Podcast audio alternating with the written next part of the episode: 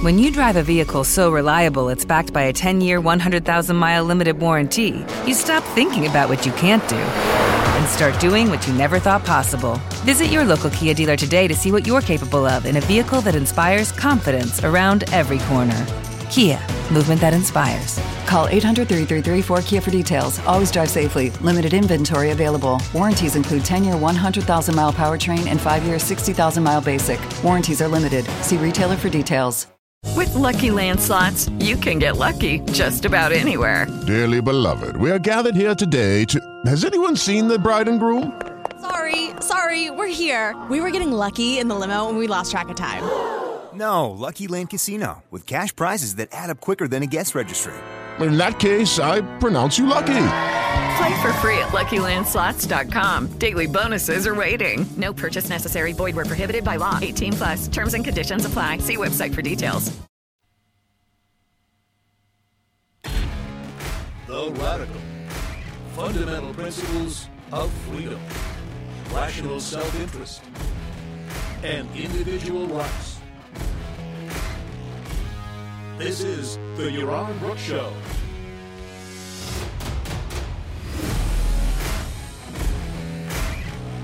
All right, welcome everybody on this Thursday night to the Yaron Brook Show. Thanks for joining us. Uh, today, I want to I want to start off with the discussion of uh, student debt. There's a lot of talk about student debt these days, and we've got a question here. I've got a list of questions, primarily uh, that arrive via email from supporters, uh, stuff, uh, some questions that are still going to the old Leonard Peikoff uh, mailbox that I'm going to answer a few of those, the ones that are relevant to me, and just miscellaneous stuff. And then there's a whole other set of content uh, questions that people did through Twitter, but I'll probably leave those uh, for future shows.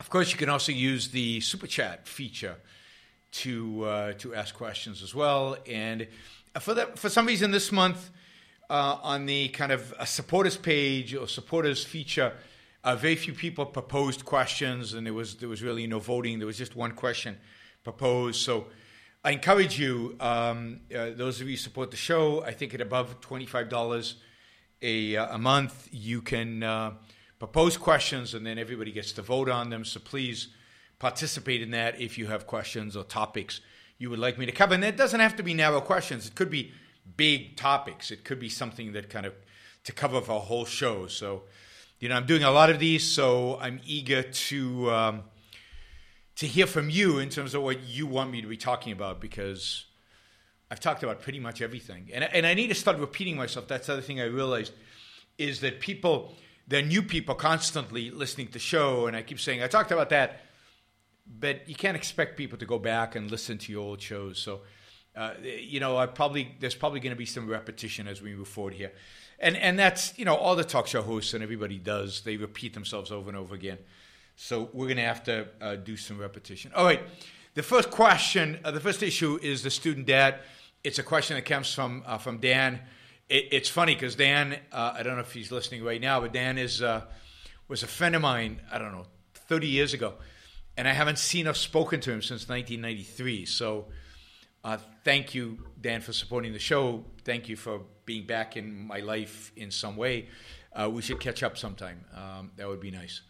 All right, he's asking what economic impact will occur if the increasing call for a debt jubilee uh, is actually implemented. And here I think the focus is really on student loans.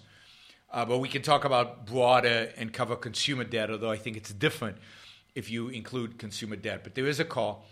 And then he wants any comments on the biblical and historical context of this uh, of this kind of issue uh, of debt jubilee. Uh, so I, am not an expert, certainly not an expert on the on the biblical historical aspects of this, but I'll talk a little bit about. We can talk a little bit about that. But let's let's first narrow it down to talk about student debt because I think student debt is fascinating and really interesting in terms of the way it has evolved and the way the government has gotten more and more involved in it. And you can see kind of the inevitable consequences of what happens when you start with a program that looks looks like it's um, it's reasonable. It doesn't cost the government too much money. And then it evolves into this monster, and student debt is an example of that. So I've got a few stats for you. So this is this is where we are today, or, or at least 2016. It's much worse today um, because the Trump administration has done nothing about this. In 2016, as of July in 2016, it's exactly two years ago, the government owned approximately one trillion dollars of consumer debt, almost all of that being student loans. I think the number now is something like 1.3 or 1.4 trillion dollars of student loans. Indeed, a third of all U.S. government assets.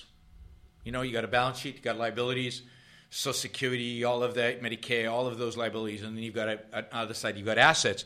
A third of all the assets that the federal government, the U.S. federal government holds, it holds in the form of student loans, student loans that are being paid to it.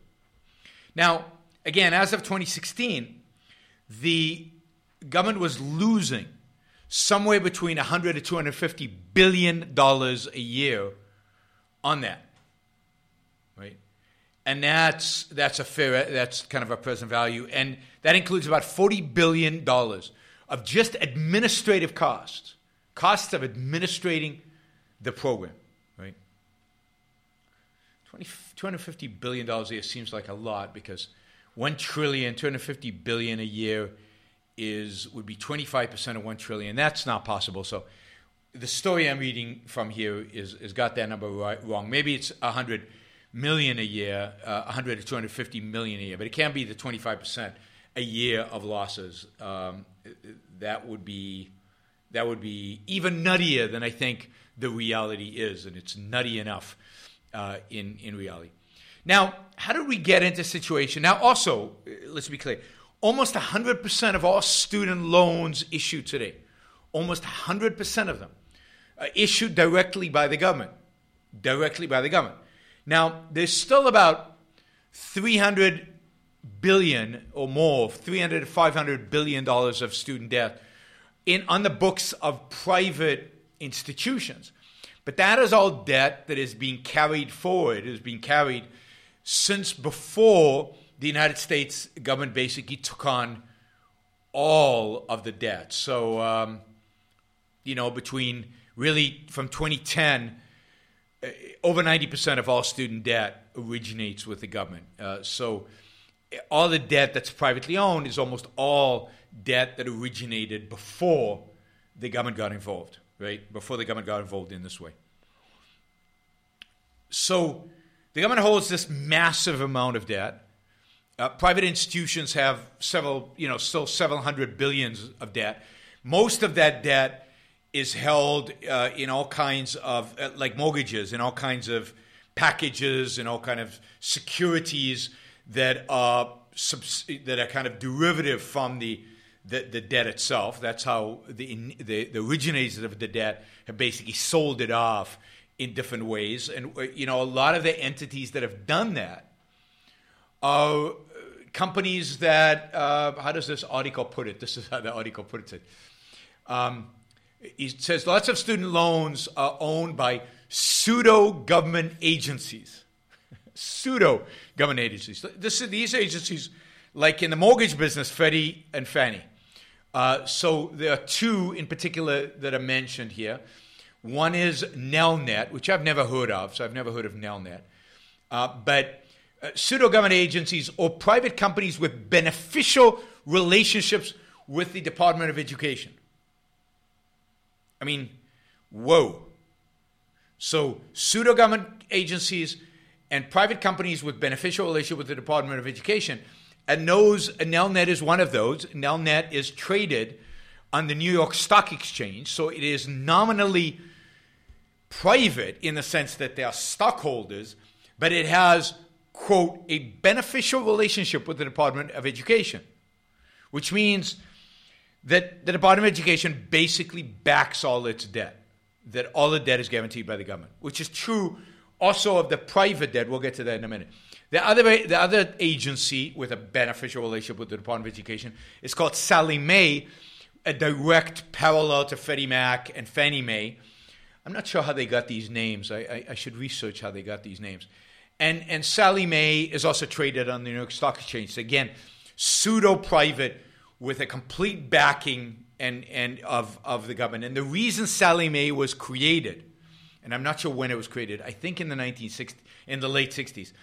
Uh, the reason Sallie Mae was created was to securitize, just like the reason Freddie and Fannie Mae were created. Freddie and Fannie were created in order to securitize mortgages and sell them off, and thus create a more robust private mortgage for mortgages, and in a sense subsidize those mortgages because all of the securitized mortgages were backed by the government.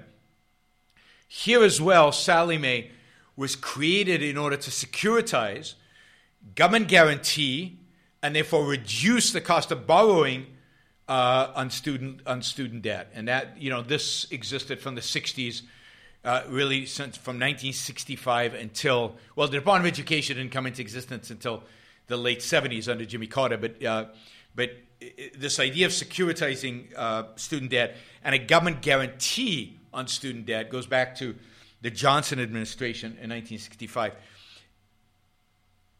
So you know, so there's a lot of debt held by these, by all kinds of insurance companies and other financial institutions, but it's all guaranteed by the federal government, often through these entities like Sallie Mae.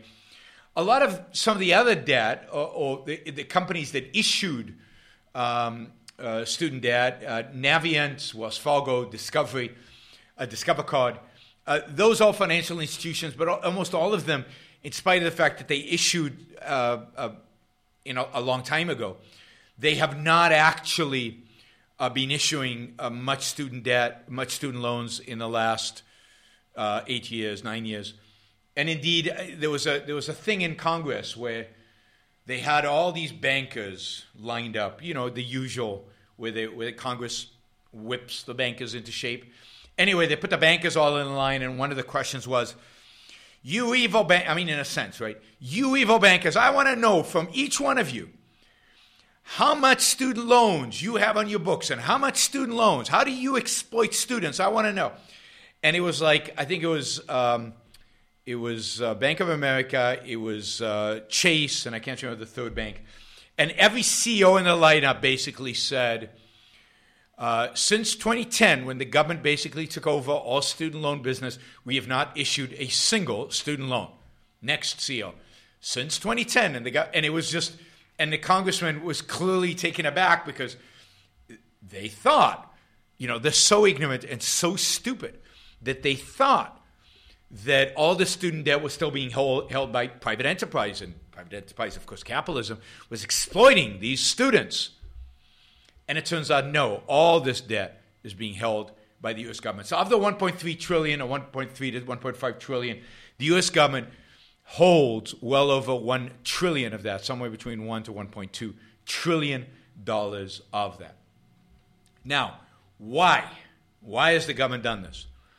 So, as I said originally, what would happen from the 1960s, government would basically provide a guarantee on the debt.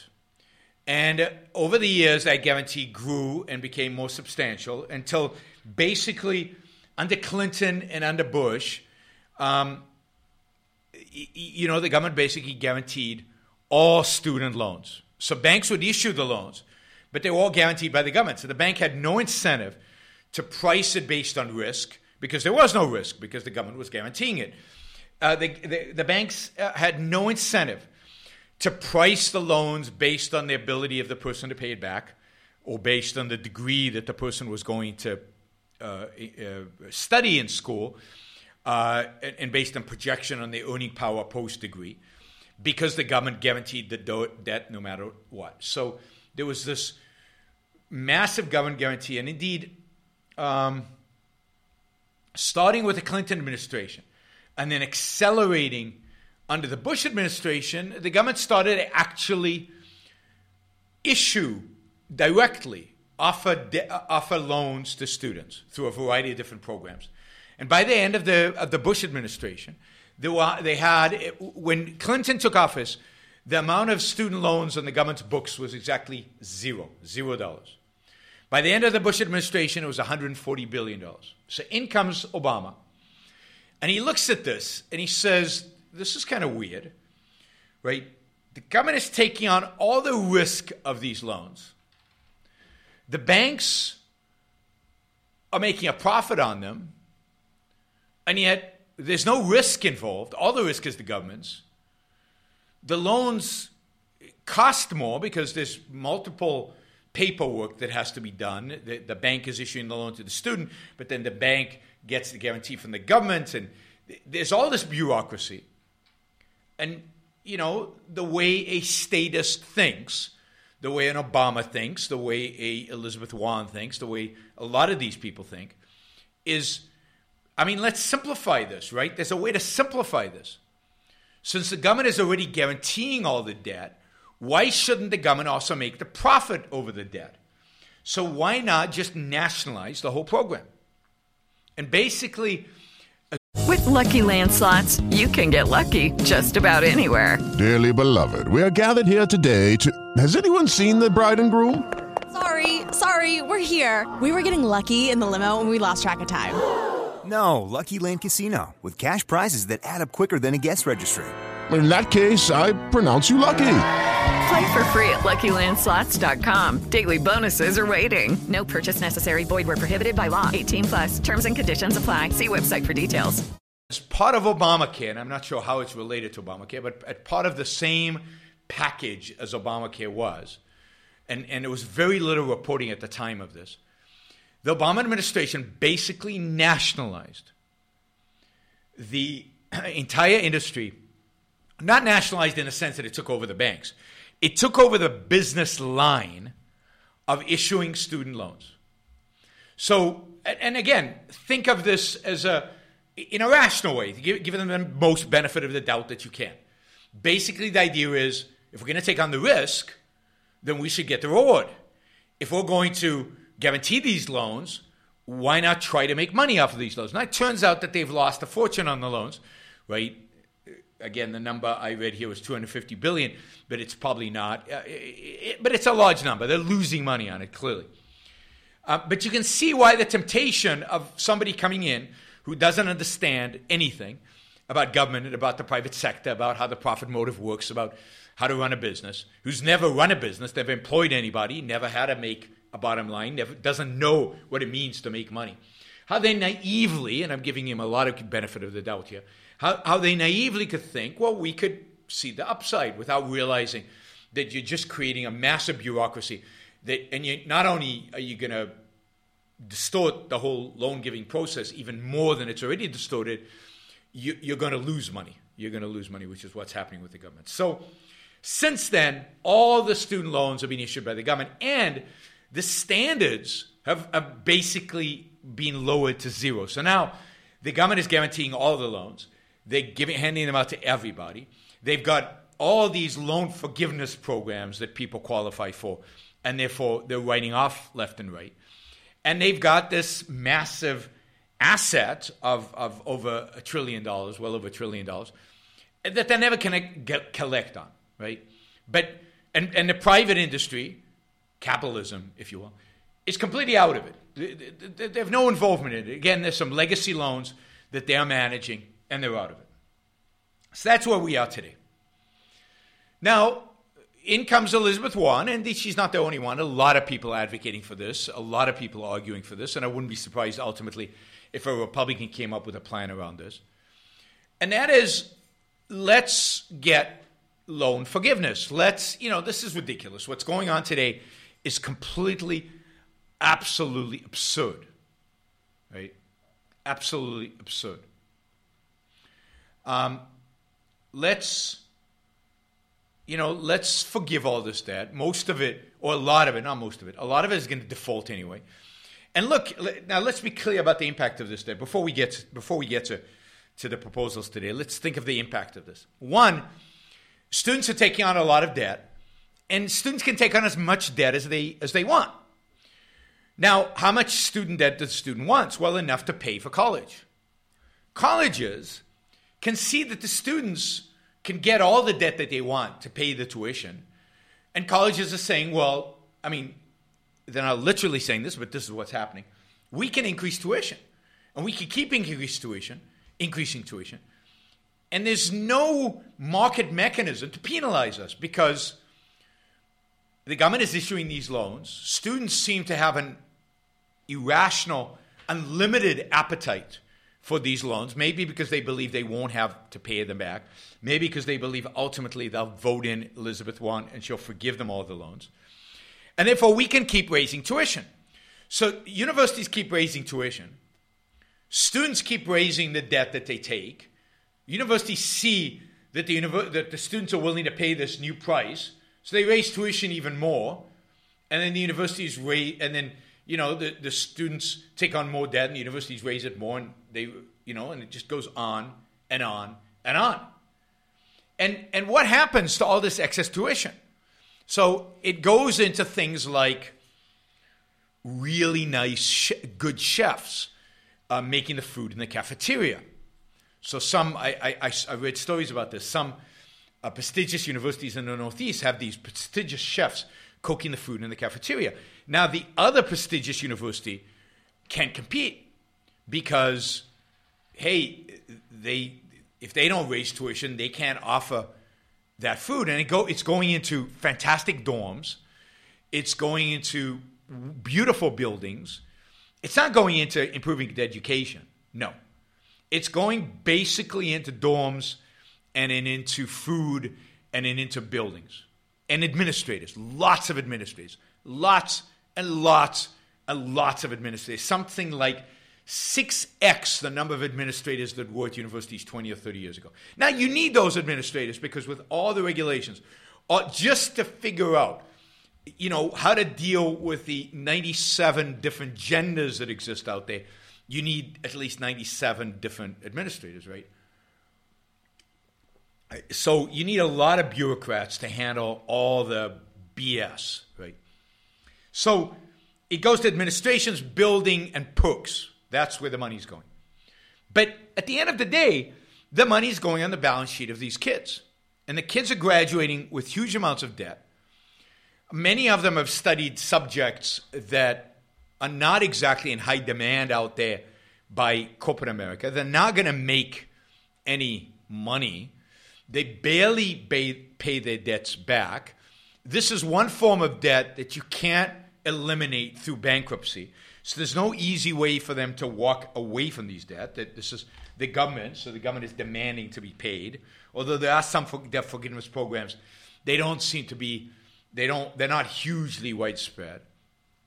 Um, and it's it's crippling these young people's ability to advance. And one of the reasons we're seeing this attitude of this generation of, of, of recent graduates will not have as high a standard of living as their parents is the fact that they are being crippled by massive student debt and they're going to spend the first 15 years of their working lives just paying back that debt.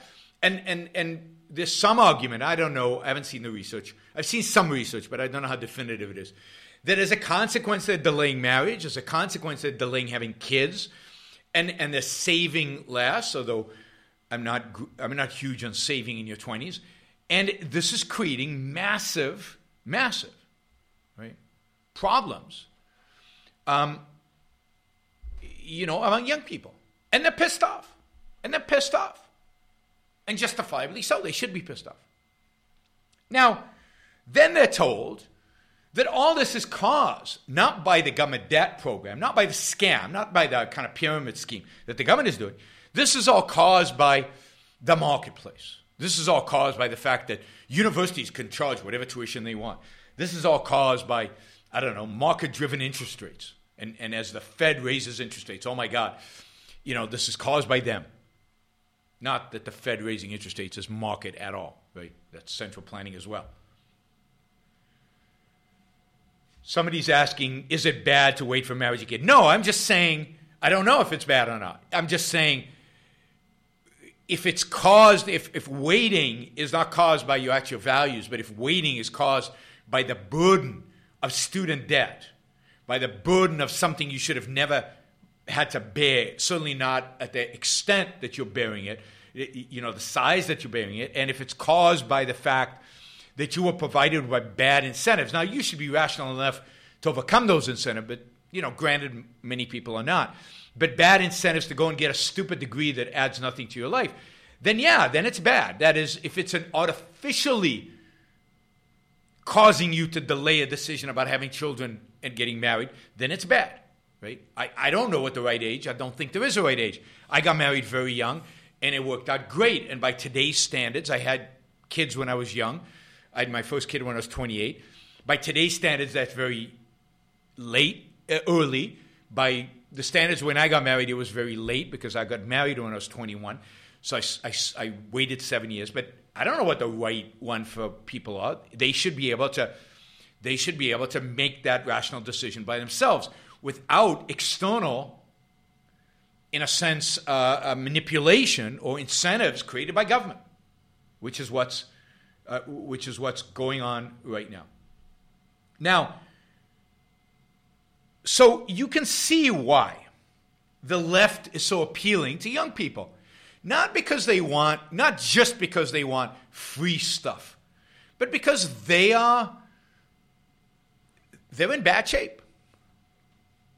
They've been screwed, right? They've been screwed. They've been screwed by their parents. They've been screwed by their grandparents. They've been screwed by everybody who's voted for politicians who have inflicted, who have brought the situation of student loans and of student financing to the point where it is now. They didn't do it. They went around. It's not their fault. Now, as I said, they acted irrationally by taking on the debt. But that was kind of the reality they were presented with, and their parents probably advised them to do it. Partially because of the expectation that the government won't force them to pay it back. So here comes Elizabeth Warren or Bernie Sanders or whoever and says, we can wipe it out. We can get rid of it. Now, when you think about it, here is a trillion dollars sitting on the government's balance sheet. And if you just said to students, uh, to young adults, not students, you don't have to pay your debt back then the government writes off a trillion dollar, you know, a trillion dollars of assets.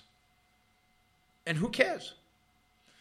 I mean, basically, what it does is that the government then has to generate other sources of revenue from which to pay the debt that it took on to fund these student loans. Because remember, the government sold bonds. Now, the bonds were very cheap. For whatever reason, people, Chinese, Japanese, I mean, which, who we hate, right? Who, who, we, who we think are bad, who we think because the trade deficit is bad. Trade deficit is what facilitates all this debt, right?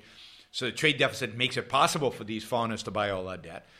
They've been willing to buy our debt at very low rates. And suddenly what we're saying is, well, we thought we'd be able to use the repayment of these loans by students to pay you back, but we're not going to.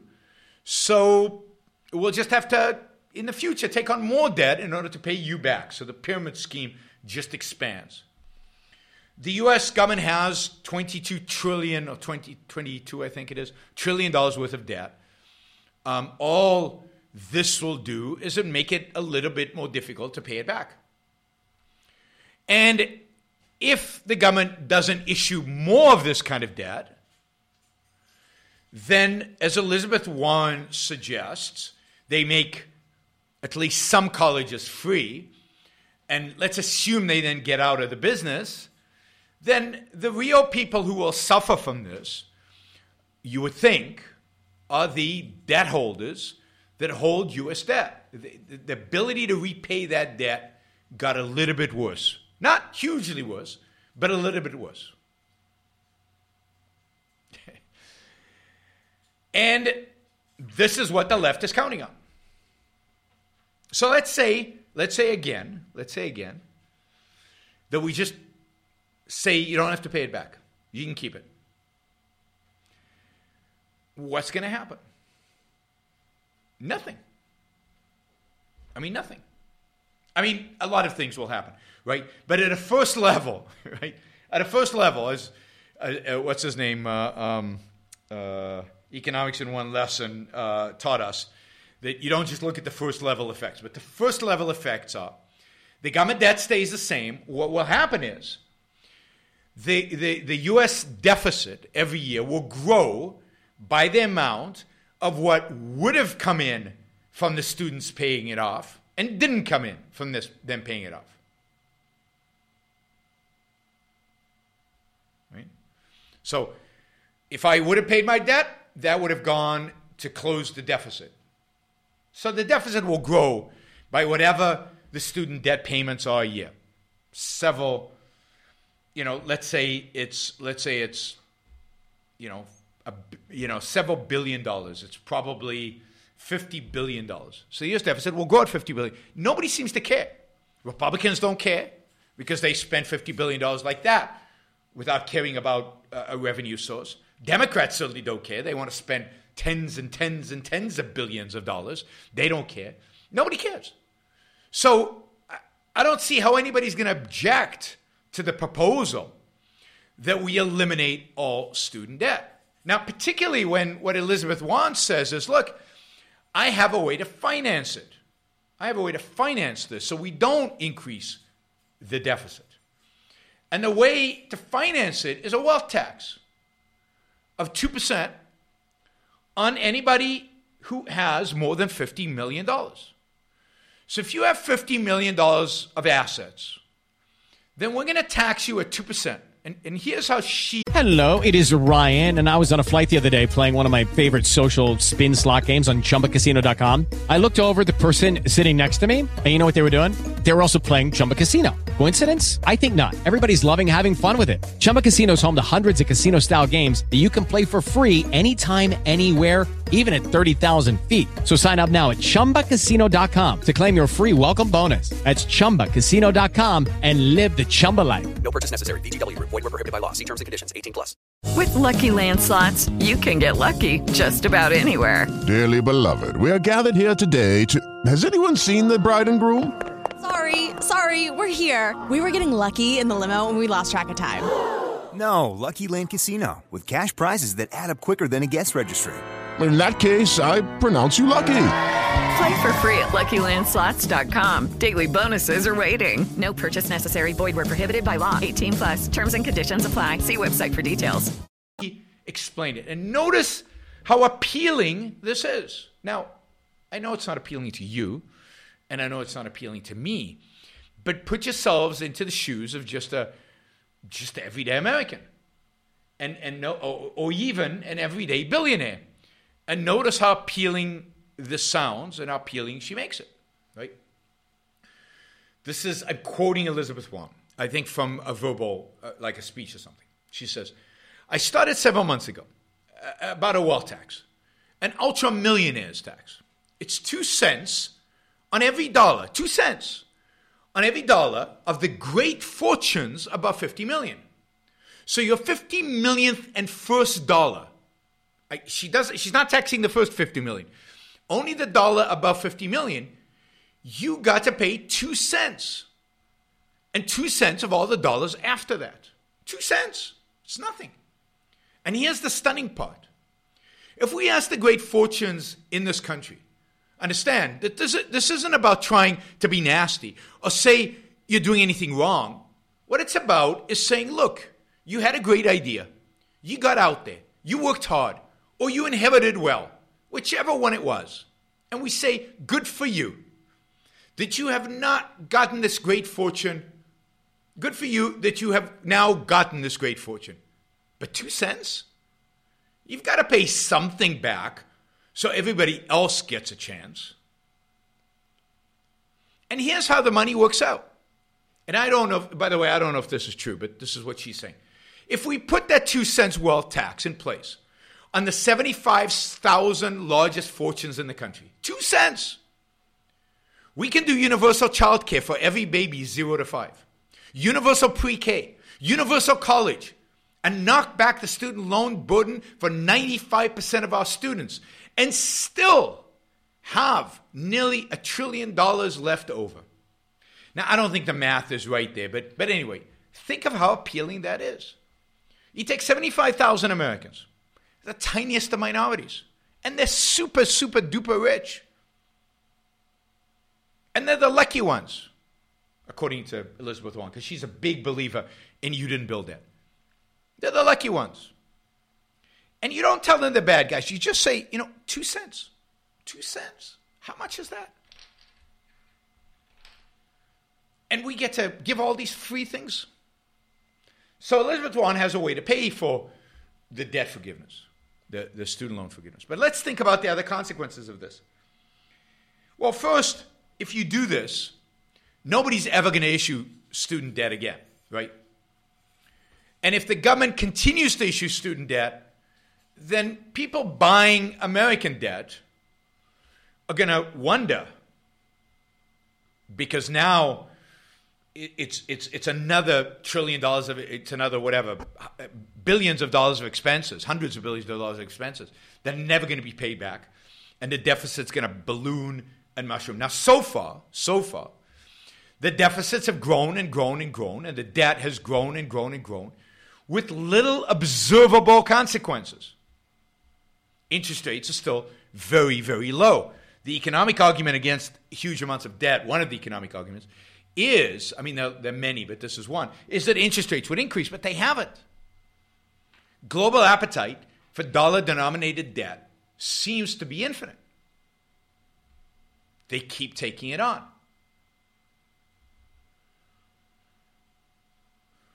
Right? So, you know, it seems like this isn't a problem, but it has to end at some point. You can't continue this forever. It's God to go away. And then, of course, private issuance of, of student loans is never going to come back because the government has now forgiven all this debt, and nobody's going to take the risk that the government will do that again. Now, you could get again the situation where private private issuers issue the debt and then the government guarantees it. But then what? Then you get the same spiral of out of control costs, out of control debt. So, the actual consequence of this, this is what the Democrats are counting on. The actual consequence of this are not obvious and don't seem to be that dramatic. Indeed, if this is the case, if the government can issue student debt and then wipe it all out and nothing happens, then why shouldn't the government take over all mortgage debt? Why shouldn't the government take on all of our debt and then forgive it? We're all better off because we don't have this debt. The government has a lot more debt itself, it has massive deficits. But if there's no consequence to deficits, as Alexandria Ocasio Cortez tells us, as modern, monet- modern, yeah, MMT, modern monetary theory tells us, then so what? Now, the point is, at some point, there has to be a consequences to all the debt. At some point, people don't lend you money because they believe you can't pay it back. But I have no idea when that level is. And it could be that they could get away with this for a long time. Now, think about what that teaches students, what that teaches individuals, you can be irresponsible. You can take on huge amounts of debt. I mean, this is the this is what we taught the bankers in, in the financial crisis. But now we teach everybody. You can take on debt. You cannot think, and we'll just walk. You can just walk away from it. I mean, what kind of a life are these people going to live as we move into the future, where they have this attitude that the government can just bail them out of everything? Now, what's the solution to the student debt? The solution is to privatize it. The solution should be to start by the government selling it to the private sector, selling this asset to the private sector, and giving the private sector a haircut so that maybe giving students a break on the student loans because, hey, it's insane what's going on out there. So let's say the government wrote off 25% of all the student debt and then sold the remainder to the private sector and got out, completely out of issuing debt to students and of guaranteeing the debt to students. By the way, the government is already in the business of, of ensuring much of our mortgages. Many of our mortgages are insured by the government. So it's not a far fetched idea that given that they're insuring them, just like they were insuring student debts, they would one day say, well, who needs this middleman? Who needs these mortgage bankers? The government will just issue them directly. Right?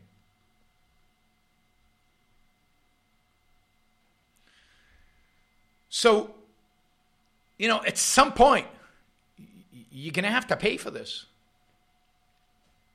At some point, this system has to collapse, and the system will collapse.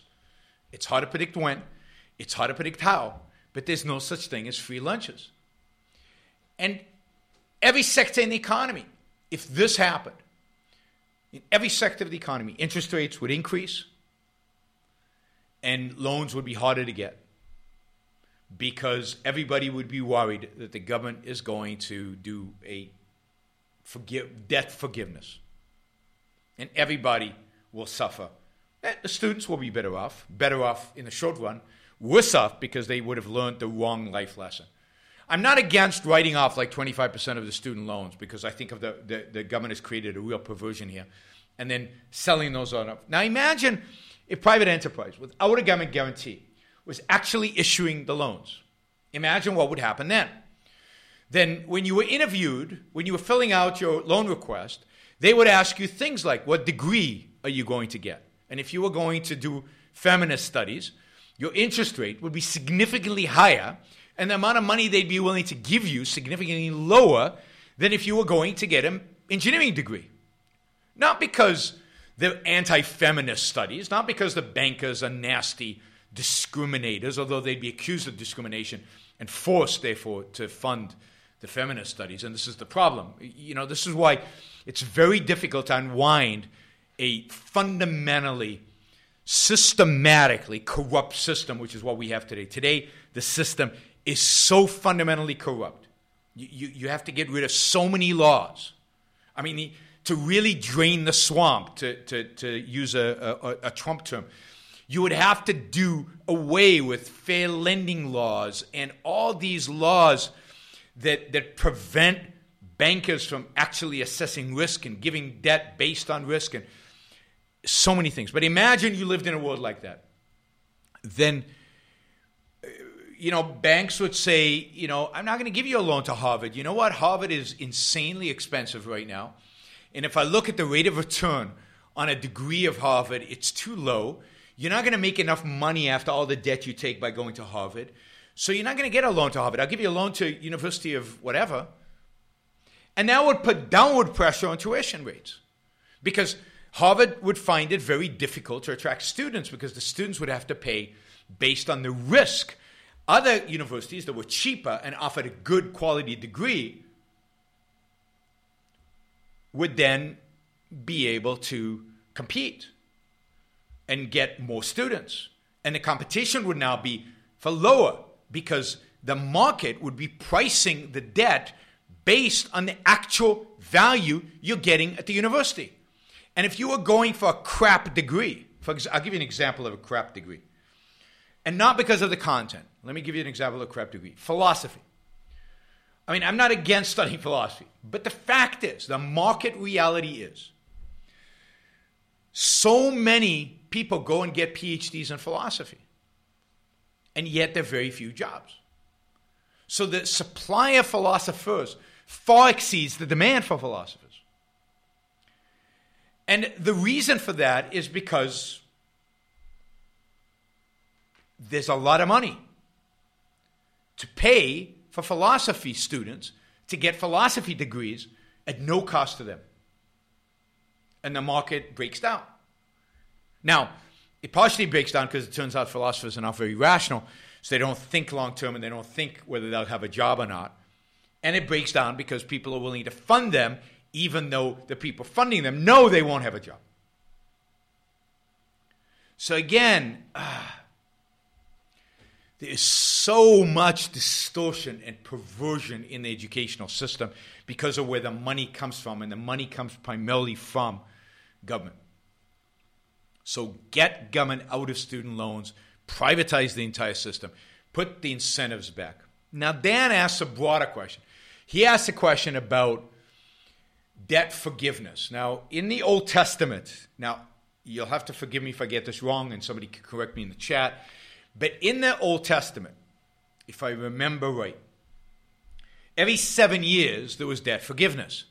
So every seven years, if you still had debt, you you didn't have to pay it off. You you you were forgiven the debt.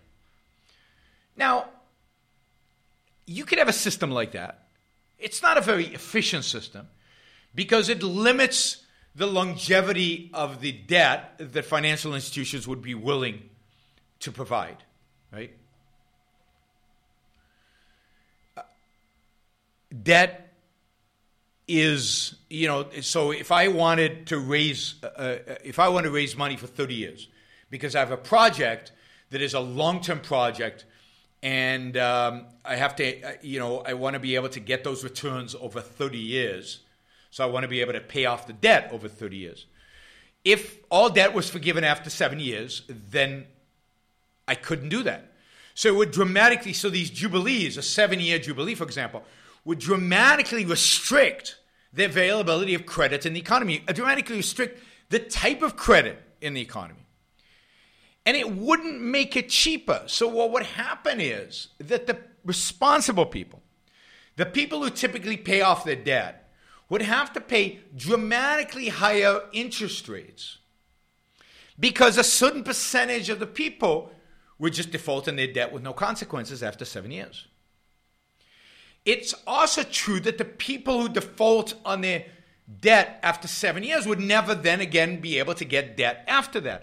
So the whole system is awful, awful financial system. It doesn't make any sense. It can only make sense in a primitive biblical sense, and the Bible is primitive when it comes to its understanding of economics. It can only make sense in a biblical sense where usury is deemed evil in other words, charging interest on loans is deemed evil, that the whole functioning of a financial system is deemed immoral and evil, necessary but immoral, and therefore one has to cleanse oneself every seven years of that, you know, of, of this feature. So no, it, it, it makes no sense. And but it has an appeal because this idea that debt is evil, that credit is bad, you see it among even among libertarians, you see it everywhere that bankers are evil, bankers are bad, credit is bad. By the way, I have a, a, a really good essay on this about the history of usury. It's in my book, The Moral Case for Finance, which I highly recommend. You can get it on Amazon. Uh, the, uh, the Moral Case for Finance, where I talk a lot about this. If you, the reason there's an appeal, there's, there's a, an, an appealing nature to, to, to this idea is that we still distrust banking. We still think we're being exploited. We still don't take responsibility of the debt we take on. It's the bankers' fault. They seduced us. They're evil. They're bad guys. And Ron Paul is one of those guys who calls them banksters. And, and, and it's, it's, it's very, very prevalent within the libertarian movement, but it's prevalent throughout the left, the right. Conservatives, because they read the Old Testament, many of them are anti finance, anti banking, anti interest the left, of course, hates it. So it's one area where everybody seems to agree. It's the uh, hatred of the banking system. Um, so no, I, I think a jubilee would be disastrous, but very appealing, obviously, to people because hey, know, I wake up tomorrow and I have no debt. By the way, student loans are, are greater than all the credit card debt in the country. Greater than all the credit card debt in the country. It's just unbelievable. Just unbelievable.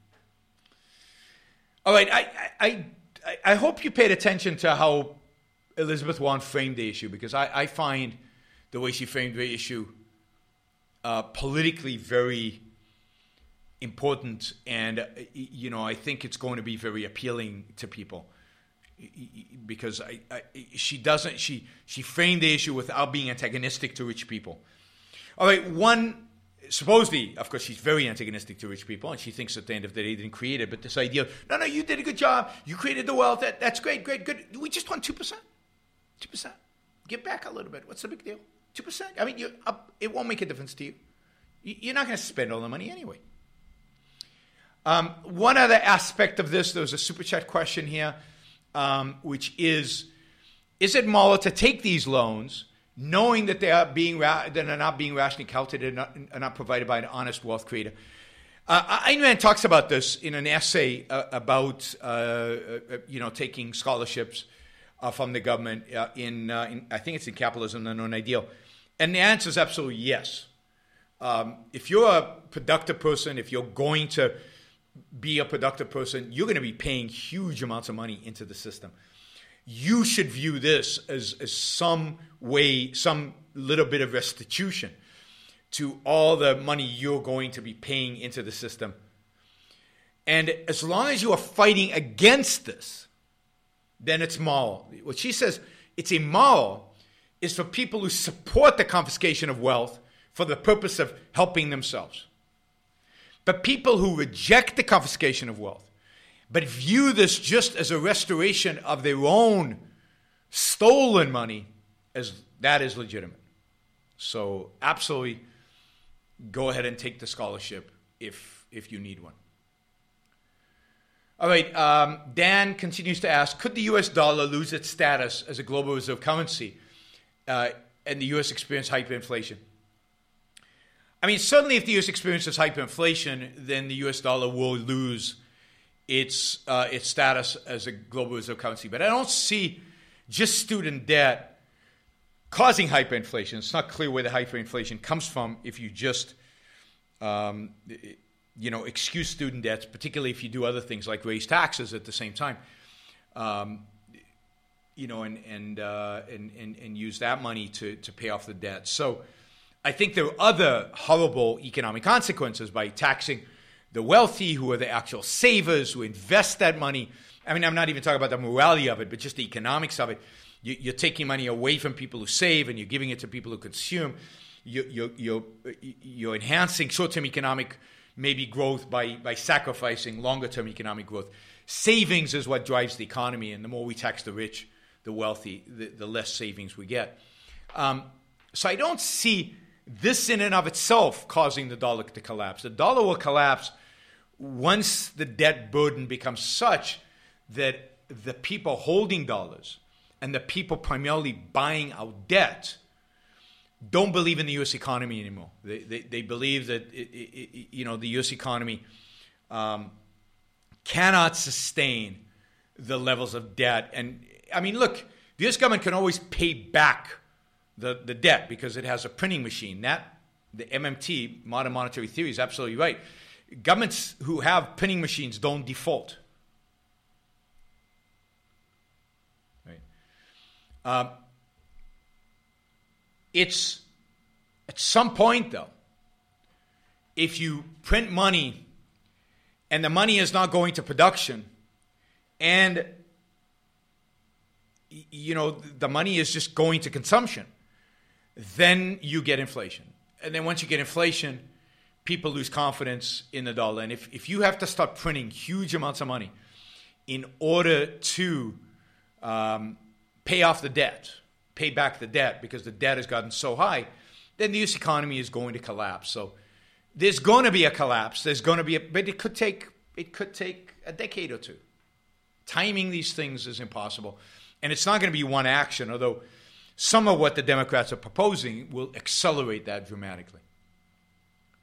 But look, I think I think a lot of the trade war that, that Donald Trump is engaging in today, a lot of the tariffs, has the potential to accelerate this because one of the reasons the dollar is a reserve currency of the world is because the United States has stood for relative free trade in the world and because uh, everybody wanted dollars because they wanted to invest in the U.S., wanted dollars because they wanted to trade in the, with the U.S. But if trade is in decline, if global trade is in decline, then the dollar will be in decline as well. The dollar is linked. Indeed, the U.S. economy will suffer just as much as the Chinese economy if global trade declines. If, if, if you if uh, Trump is successful uh, in, in bashing the Chinese, and if, if uh, he keeps the tariffs and he increases tariffs over time, then what you will see is a collapse or a, a, real destructive element within the U.S. economy. All right, uh, finally, would conversion back to the gold standard be an imminent beneficial action, or is it better to be a later stage in the process of regaining capitalism? I, I think it's neither. You know, I think it's something that needs to be announced quickly and executed over time. So you could certainly do it pretty fast, but you would you would need two to three years to execute on it. There's a lot that needs to happen, a lot, because it's not just a gold standard. What kind of gold standard? Are, are we talking about true free banking, which is because I'm not supportive of a of a Federal Reserve driven gold standard. I, you know, we had that in the from 1913 until 1933 you know, and to some extent until 1971, and it wasn't good. It wasn't a good system. It's a bad system. So I would advocate for a free banking gold standard uh, and, a free banking where you have competing currencies. That is, where banks can decide what the standard would be. My guess is they choose gold, but but free banking means different banks and different customers can have different standards, and that's the only context in which I think you would see whether cryptocurrencies work or don't work. And my expectation is they would not work.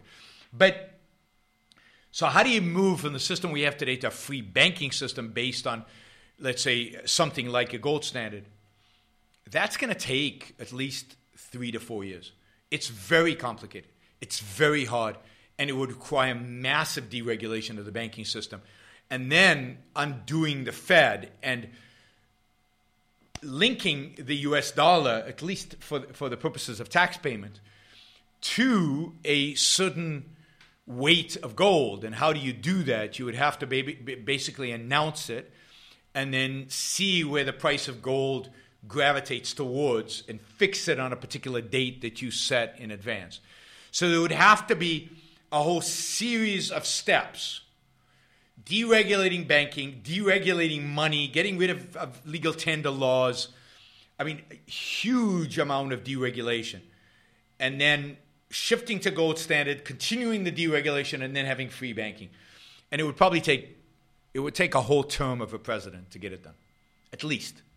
And, and I do think it's one of the first things you would do because I think that the, the fact that the government controls the money, the fact that the government can manipulate money, is without a doubt one of the most destructive parts of, uh, of central planning. Not only does it mean that, that they can inflate by providing too much too much money into the economy or too little money into the economy in some place some uh, so what I would call bad deflation uh, you know so they could they could be providing they, they they don't match the amount of money with the amount of real supply and demand for money that exists out there like a bank would they, they don't set interest rates based on supply and demand because they, they set interest rates based on their equations not based on any market signal. And then, thirdly, the way the money flows into the system creates massive malinvestment and bad investment and bad allocation of capital. So, in, in so many regards, the, and then, of course, you have people like the MMT and you have all these, you know, Green New Deals, and, but you have the Republicans where the idea is you can spend forever without having any consequences government, one of the restrictions on the ability of government to spend is if you didn't have a Federal Reserve. If you didn't have a Federal Reserve, that would place a barrier on how much government could spend because it would then be dependent on real private markets to raise money. And it would, it would be restricted to taxes and debt, and the debt would be only private, and they wouldn't have a printing press. So private markets would actually price government bonds based on a real risk return trade off. And that would revolutionize the way we did the way we did business in this country and the way government ran in this country and the way everything. So it's probably the most important thing you could do as a first step. It, it's just complex, massively complex. So it would have to be phased in over the four years of your first administration. And it, it would be you would you would have to fight everybody to get even a bit of it passed because it would be so hard, so hard to do. All right, um, that was just question one, and that's an hour. So I don't know what you do with that. Maybe maybe we just make this show just about that one topic, and I pick up on these other questions next show because an hour just on student debt seems uh, seems kind of good, and, and generally government debt um, you know, um, yeah, let's do that. Let's let's call it a night. I've done I've done a whole bunch of shows recently, so it's not like you guys have a shortage of uh, of stuff to watch. We've done a show almost every day in the last couple of weeks. Um, so uh, next show is going to be on Saturday. I'll, I'll, pick up probably some of these questions uh, from Saturday, and we'll do some super chat questions. I didn't get very much super chat questions.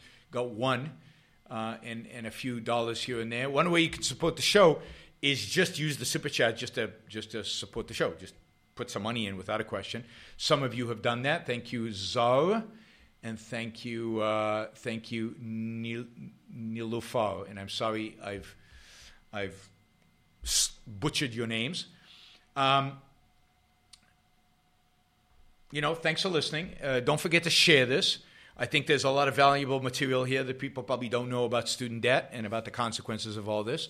Uh, and uh, we will pick up where we left off in a couple of days on uh, on Saturday. Uh, if you have any questions, if you'd like to ask me questions, then save them uh, for the super chat on Saturday. Uh, I'll be doing a show on Saturday and then probably on um, maybe on Sunday, but if not, certainly on um, Wednesday next week. I'll be traveling. I'll be traveling uh, this coming uh, the first part of this coming week. All right, thanks you all. Share it. And then, of course, uh, support Yaron Brook Show at yaronbrookshow.com slash support or at subscribestar.com or, you know, PayPal, Subscribestar, my website. Those are the best places to support Own Book Show. Thank you all. Have a great night. Thanks for listening, and I'll see you again on Saturday. Bye, everybody.